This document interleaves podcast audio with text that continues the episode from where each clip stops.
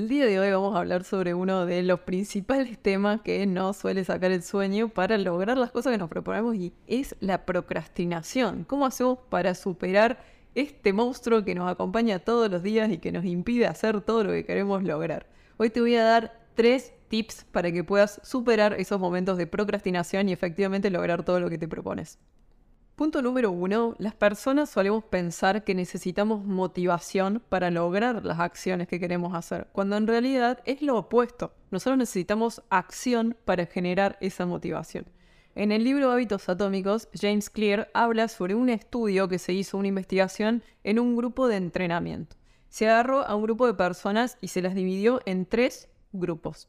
Al grupo número uno se le pidió que durante una semana midieran cuántas veces iban a entrenar. Al grupo número dos se le pidió que tuvieran una charla motivacional, o sea, se les iba a dar una charla motivacional antes de comenzar la semana y que midieran efectivamente cuántas veces iban a entrenar en la semana.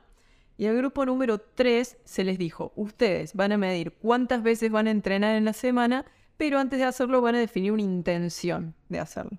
¿Qué significa esto? Que van a decir, durante la semana siguiente voy a entrenar X cantidad de veces en tal lugar a tal horas durante tantos minutos de entrenamiento intenso. Los resultados muestran que del primer grupo, el grupo que solamente tenía que medir cuántas veces iba a entrenar, el 38% de las personas entrenaron mínimo una vez por semana. Del grupo número 2, o sea, el grupo que se le dio motivación, una charla motivacional, y se les pidió que midieran cuántas veces iban a entrenar, fueron a entrenar solamente el 35%, o sea, entrenaron menos que los que no tuvieron la charla motivacional. Y del grupo final, el grupo de control, el grupo que tenía que definir una intención, entrenaron más de un 90% ese, una vez por semana las personas de ese grupo.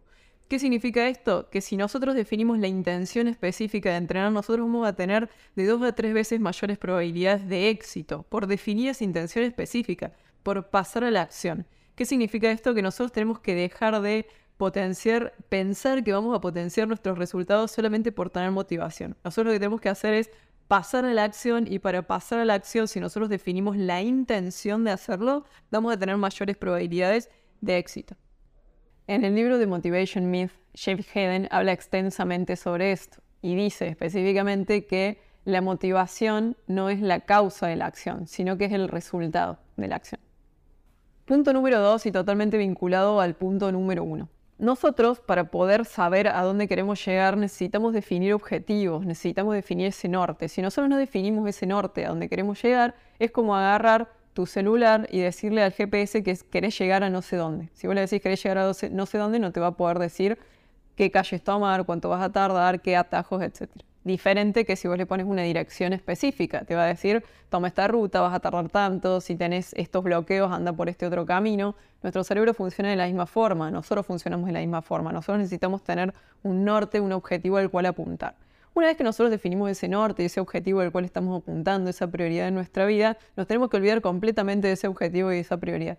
Lo que hacemos, como diría un mentor, una persona que respeto muchísimo, que siempre decía que guardaba cosas detrás de su cabeza, nosotros tenemos que dejar esos objetivos guardados detrás de nuestra cabeza. ¿Qué significa esto? Que no los tenemos que tener constantemente presente, sino que tienen que estar ahí como flotando en el aire. Nosotros nos tenemos que enfocar en las acciones que hacemos día a día y que nos van a llevar efectivamente a esos resultados. Esas acciones que nos llevan al día, en el día a día a nuestros resultados son el sistema que nosotros desarrollamos. Si nosotros queremos tener una vida más saludable, no nos tenemos que enfocar en la cantidad de peso, por ejemplo, que deseamos perder o en la cantidad de veces específicamente que vamos a ir al gimnasio, sino en cada uno de esos días. Es decir, hoy me voy a despertar y mi objetivo del día de hoy es ir al gimnasio y fin.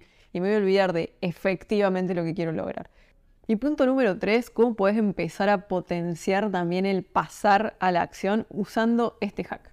El hack está eh, desarrollado por David Allen en su libro Organízate con eficacia, que en realidad en inglés tiene un título muchísimo mejor, se llama Getting Things Done, hacer que las cosas sucedan. No sé por qué en las traducciones en español de los títulos le cambian rotundamente el foco al libro, sacándole del hermoso título que ya tenía en inglés.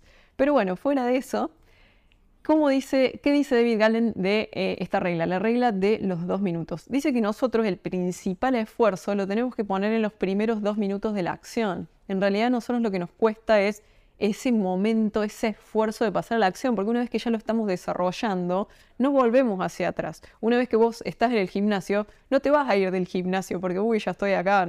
No, vas a dejar de trabajar una vez que ya estás tipiendo ese proyecto. Entonces nosotros el esfuerzo lo tenemos que poner en los primeros dos minutos. ¿Qué significa esto?